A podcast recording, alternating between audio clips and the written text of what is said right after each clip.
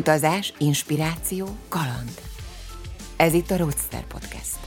Beszélgetések kozmopolitáknak, lokálpatriótáknak és inspirációt keresőknek.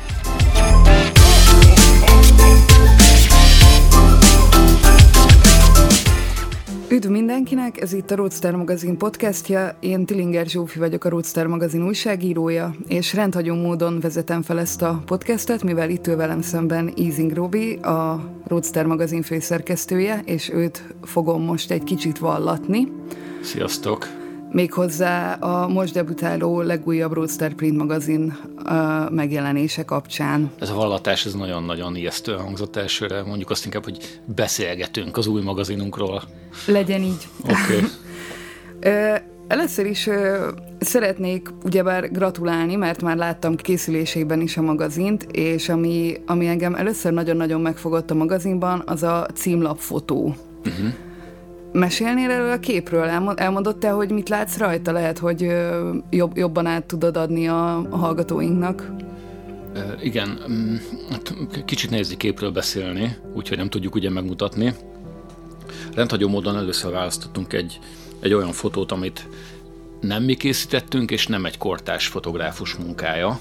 Tehát az eddigi négy címlapunk az, az mindig valami nagyon kortás dolog volt, vala, volt amelyiknek, amit mi készítettünk el, és egészen nem tudom, a Dolomitokig utaztunk, azt hiszem, hogy a második szám volt ez. De most megláttam ezt a fotót, ami egyébként 1949-ben készült Capri szigetén. Ugye az most már, hogyha jól számolom, bár nem vagyok jó matekból, de egy, egy 70 éve volt, picivel több. Ennek ellenére mégis van ebben a fotóban valami nagyon időtlen dolog. Mit látunk ezen a képen? Próbálom leírni a dolgot.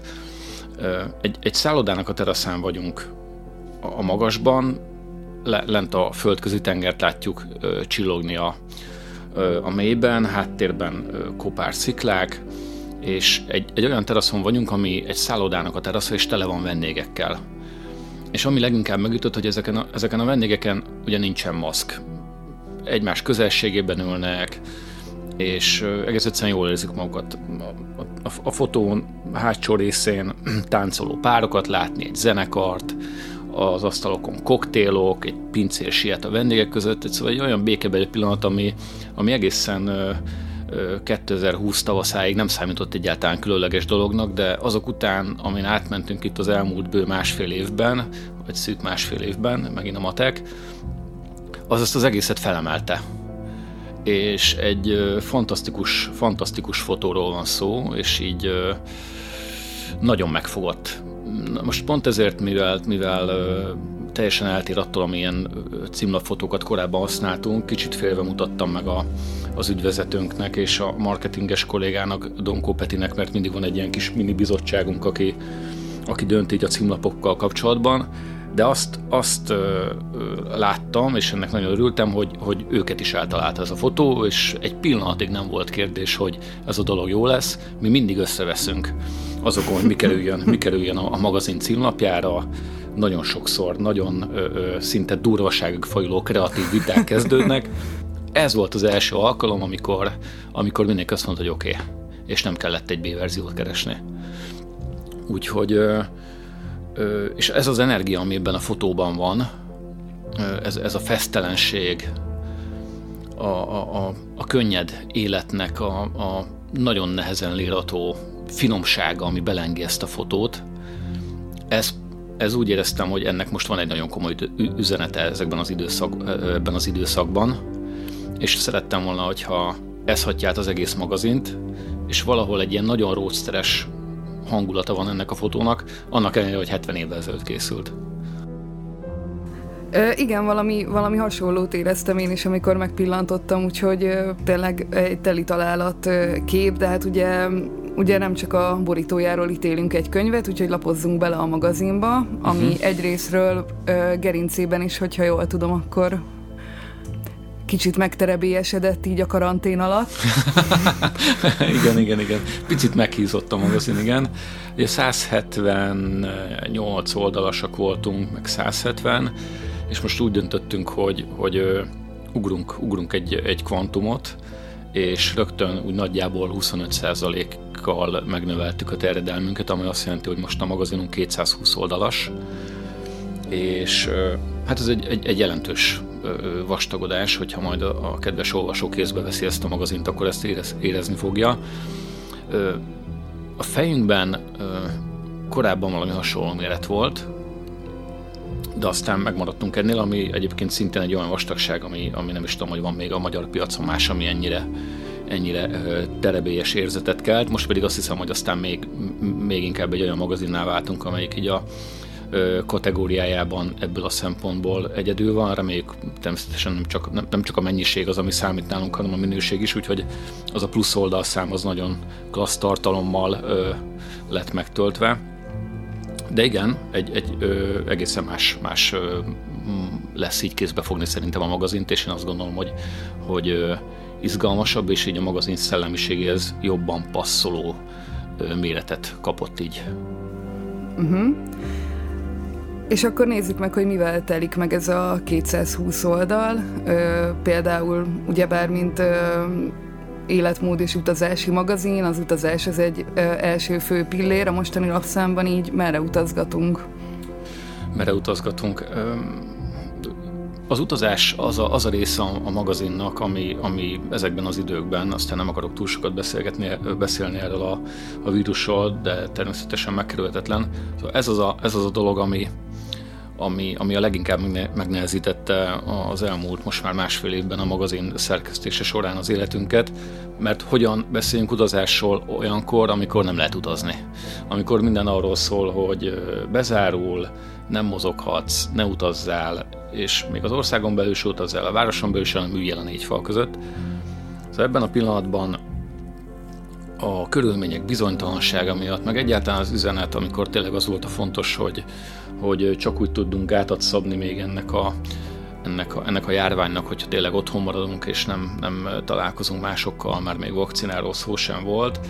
Szóval ebből a szempontból ez a rovat, az utazás, az, az, az, az, ez egy fájdalmas dolog volt ezt a dolgot szerkeszteni, de most ugorjunk, ugorjunk ide, ide a jelenlegi helyzetre belföld az új külföld, idén nyáron is valószínűleg ez lesz a szlogen, úgyhogy a fő anyagunk a Stokajról szól, nem akartunk a Balatonra menni, a Balatonnál szerintem már most kirakták a megtelt táblát, és egy olyan vidékre mentünk, ami, amit mindannyian ismerünk, mindannyiunk fejében ott él Tokaj, annak ellenére, hogy, hogy a, a, a legismertebb terméke az aszó az, amit felrakunk a polcra, és aztán ott porosodik, és soha nem nyúlunk hozzá meg, meg tudjuk, hogy hol van, de, de nem igazán ismerjük, mert nem megyünk oda, mert, mert nincsen ott semmi, és kicsit ennek, ennek a közhelynek szerettünk volna így a mélyére nézni.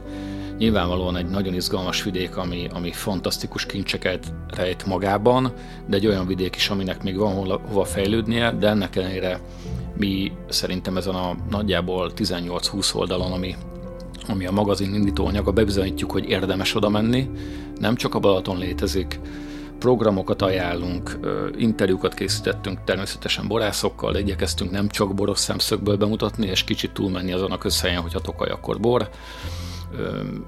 Érdekes szerzőket találtunk ez az összeállításhoz, és, és nagyon klassz fotóink vannak, úgyhogy tényleg egy ilyen roadsterhez méltó anyagban sikerült bemutatnunk ezt a, ezt a méltán világhírű borvidéket.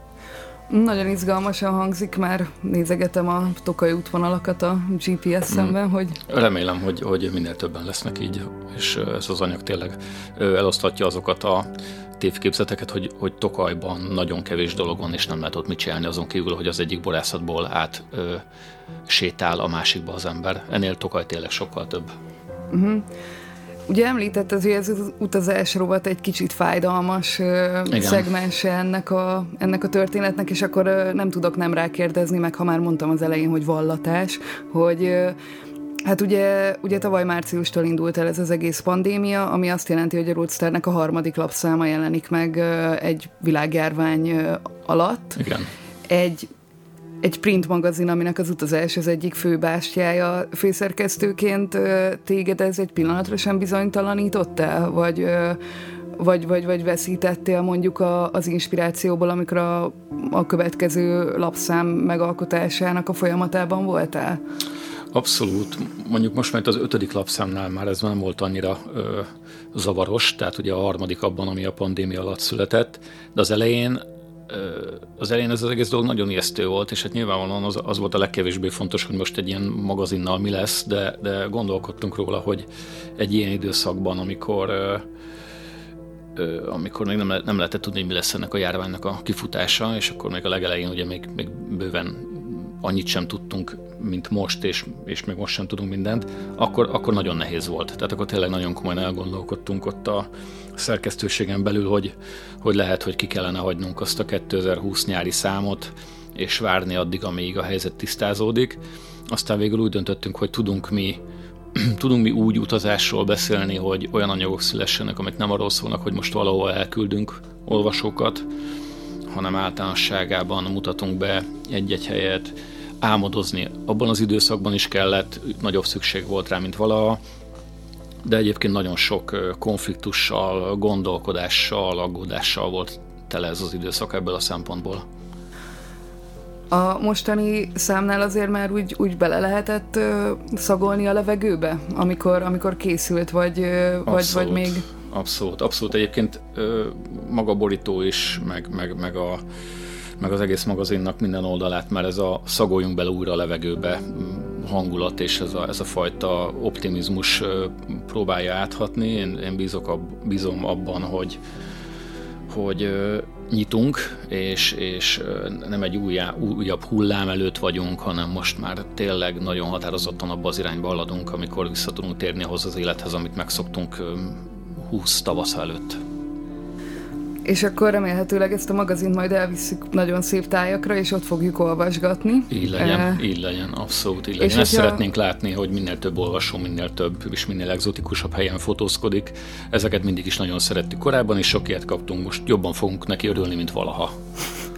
Uh, és akkor lapozzunk tovább a magazinba. Uh, milyen uh, milyen anyagok vannak még, amik, amik igazán közel álltak hozzád. Ha jól tudom, akkor, akkor először nyilatkozott maga, Magyar Magazinnak egy nagyon-nagyon híres fotóművész. Igen, igen. András László Konrát. Nem tudnám már megmondani, hogy hogy bukkantam a, a nevére.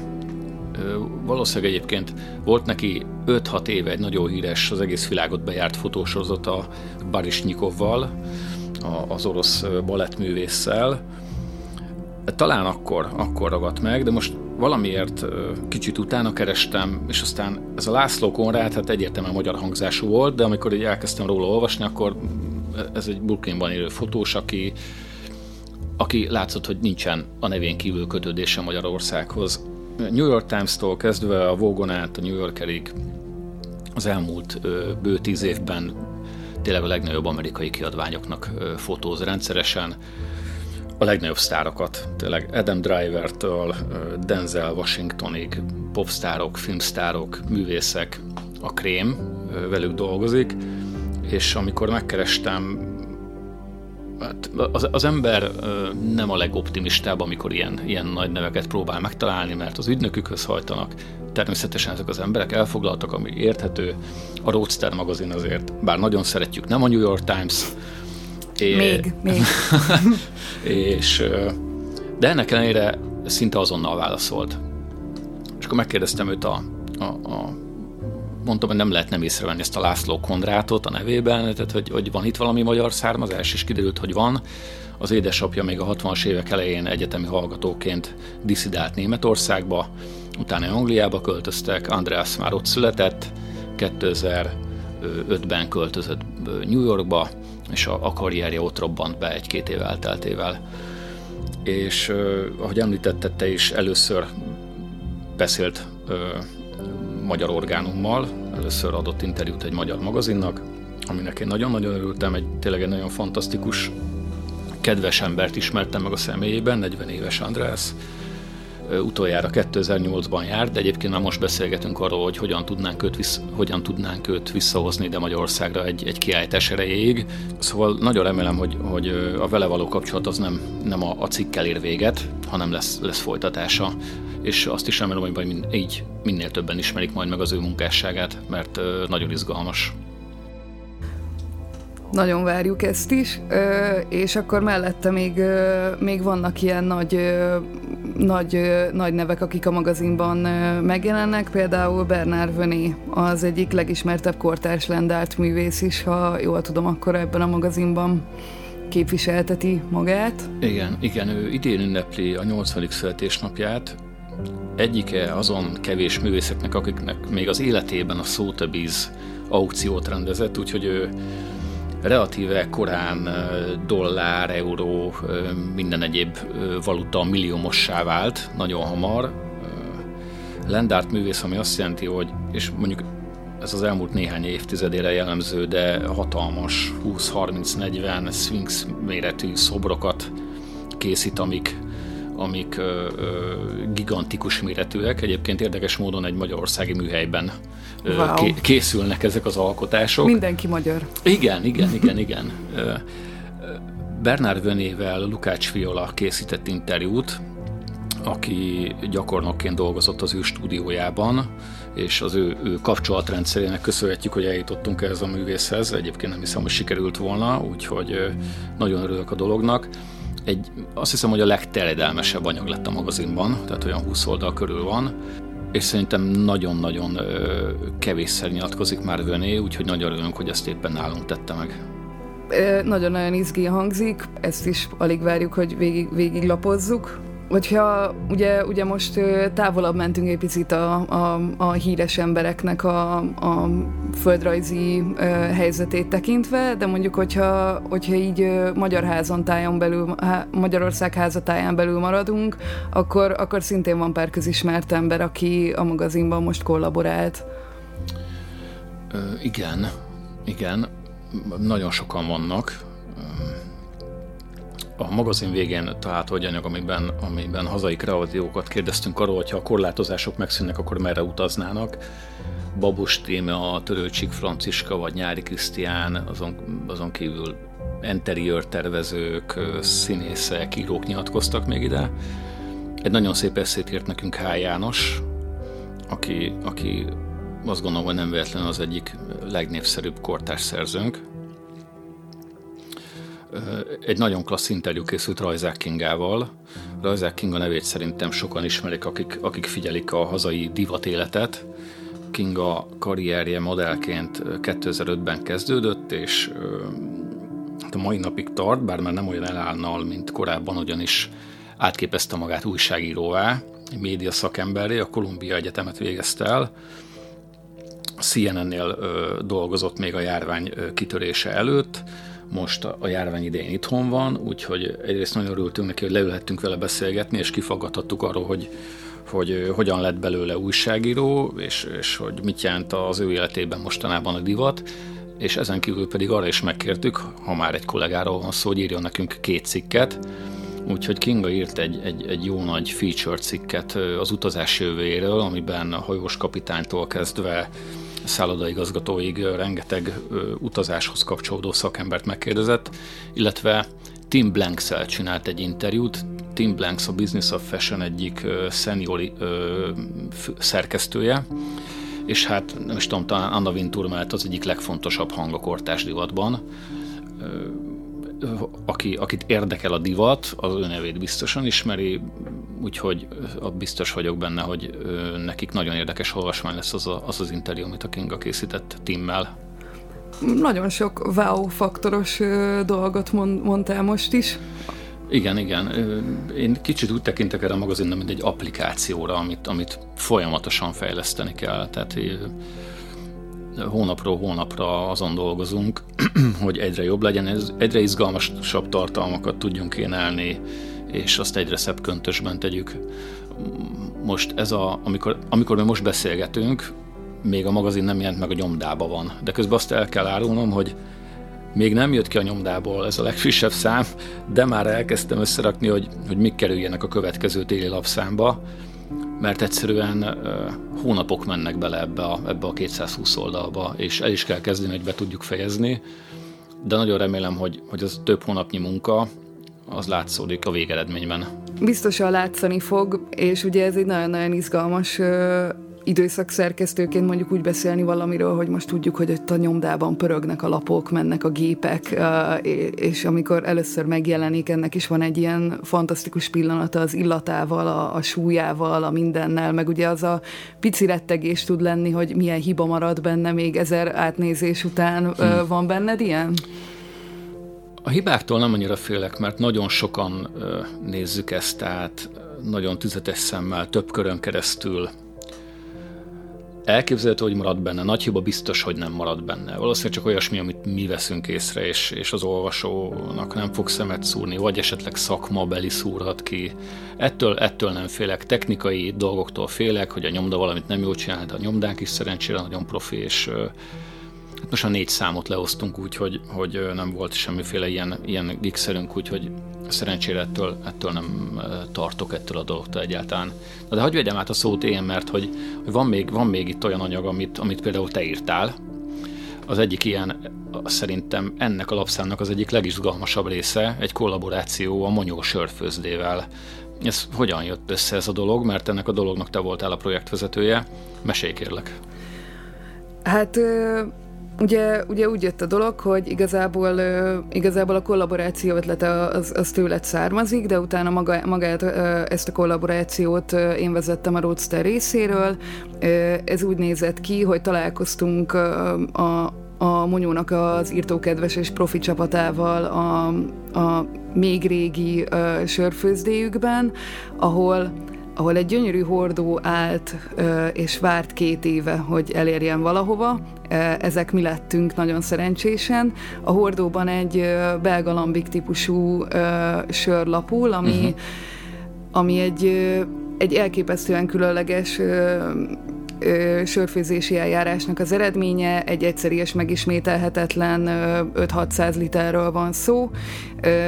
Amikor először megkóstoltam ezt a sört, akkor elképesztően lenyűgözött az, hogy azt éreztem, hogy egy naturbort iszom, tehát uh-huh. egy, egy fanyar, savanykás, felhő, sárga, körülbelül szénsavmentes ital, volt, amit, amit megmutattak még hordóból, lopóval kivéve a srácok, és akkor gondolkoztam, hogy milyen nevet kaphatna ez a sör, mivel életem egyik nagy álma valósult meg, elnevezek egy sört. Hmm. Ez ilyen craft sörrajongóként, ez nekem egy óriási dolog volt, ilyen kis gyermeki újongással gondolok még mindig rá. Aha. Um, és mi lett a neve a sörnek? A sörnek a neve ö, Berta és Vili lett, amivel rögtön meg is duplázódott, azaz sörökké váltak, nem csak egy sörré. Ö, ez, a, ez a név egy 1915-ös apró hirdetésből jön, ami az Est magazinban jelent meg. Ennek a szövege annyi, hogy Berta, a harctéren vagyok, címemet tudod, miért nem írsz? Vili és ez az egy sor, ez, ez, ez szerintem így mindent elmond az akkori kor Tinderének is nevezhető uh, szekcióból a, a, az estben hogy most összejöttek-e, nem jöttek-e össze, világháború alatt van, egy, egy, egy csomó, csomó fele mehet a forgatókönyv, és azt éreztem, hogy ez, a, ez az elfeledett egy sor, ez egy nagyon jó kis történet lehet emögé a sör mögé, amihez pedig a, a Monyó adta azt a azt a járulékos, vagyis hát azt a bónuszt, hogy akkor miért ne legyen két karakter, két sör, és a, a belga lambik élünket ketté szedtük, és egy fekete szedres gyümölcsös verzióban is megalkottuk. A gyümölcsös verzió lett a Vili, és a naturboros verzió pedig a Berta. Uh-huh. És hát ez egy hónapokon átívelő kollaboráció, fotózásokkal, címketervezéssel, oda-visszadobálással, interjúkkal, egy, egy, egy nagyon-nagyon izgalmas számomra rettentő inspiráló dolog, ami valóban ez, ez nem csak egy egy reklámszöveg, hogy egyszerű és megismételhetetlen, hanem valóban az, ez a sör a, a, az egész gyártási folyamata miatt, úgyhogy, úgyhogy ha sörrajongó ródszeresek hallgatják ezt az adást, akkor erre érdemes így még nagyon frissen lecsapni, mert nincs sok belőle. Igen, egy limitált szériás dologról van szó, ami ami külalakjában is különleges, ugyanis dugós, és egy 0375-ös hát tulajdonképpen egy kis üveges pesgőre hasonlít, ugye? Nagyjából. Igen, igen, ez így van, ez egy kisüveges, nagyon elegáns, dugózott, ilyen, olyan, olyan, mint egy kis pesgő, igazából egy, egy nagyon alkalmi italról van szó, nem az, amiből az ember sokat megiszik, uh-huh. hanem amit egy, egy, egy szép alkalommal kibont, és megízleli, végig, végig issza, de de, de, de tényleg, tehát egy, egy, egy ilyen elég, elég prémium élmény, nagyon limitált, nagyon limitált elérhetőségben. Amúgy az, hogy pesgős dugó van, ez, ez nem csak egy ilyen nagyzolási hóbort, hanem, hanem a belga lambiknak pontosan a szénsavassága miatt van szüksége arra, hogy, hogy, hogy egy olyan üvegbe kerüljön, ami nem robban szét attól a nyomástól, amit uh-huh. az élesztő kultúrák a továbbélés során még csinálnak az üvegben, tehát amikor ez le van palackozva, ez még ér tovább, tehát uh, ahogy beszélünk, úgy is érik, érik még ez a sör a dugó alatt, úgyhogy Úgyhogy nagyon izgalmas számomra is, mert többször kóstoltam belőle, és, és még lehet, hogy két hét múlva megint fog valamit finomodni, változni, ahogy az üvegben van. Hmm igen, a Monyó honlapján lehet majd elérni, annak, aki szeretné ezt megkóstolni. Tavaly a Tiptonnal volt egy napszemek kollekció, most a Monyóval egy sörkülönlegességet készítettünk, én ennek nagyon örülök. Lapozzunk, a szó áthüttés eredeti értelmében véve, még amivel, amivel te foglalkoztál ebben a magazinban, az, az több dizájn témájú cikk volt. Mesélj kérlek ezekről.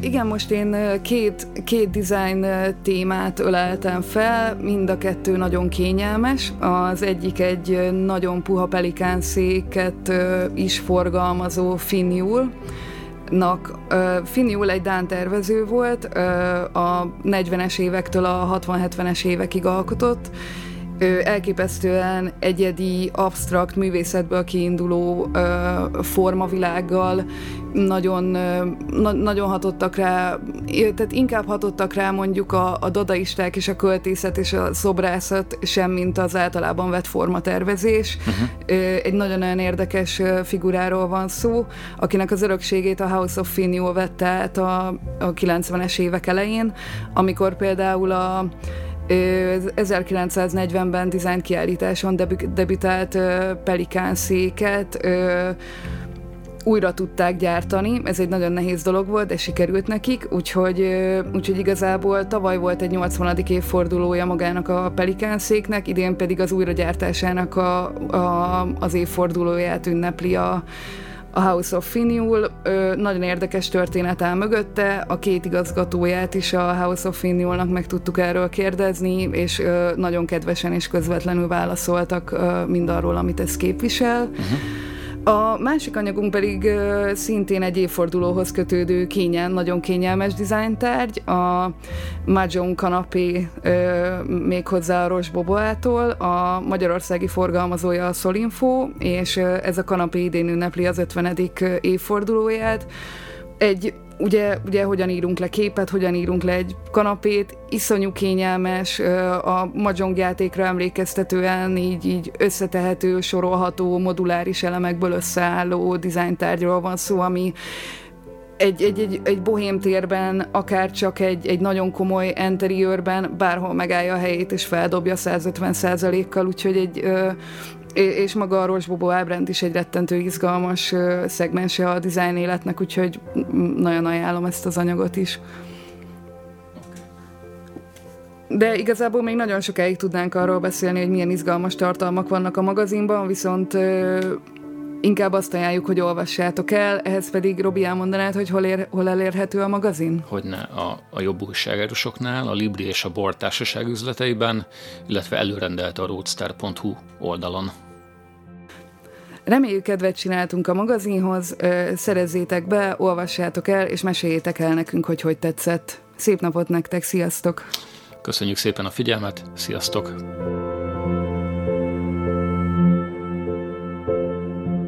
Ez volt a Roadster Podcast. További izgalmas beszélgetésekért látogass el a roadster.hu weboldalra, és iratkozz fel a hírlevelünkre www.roadster.hu.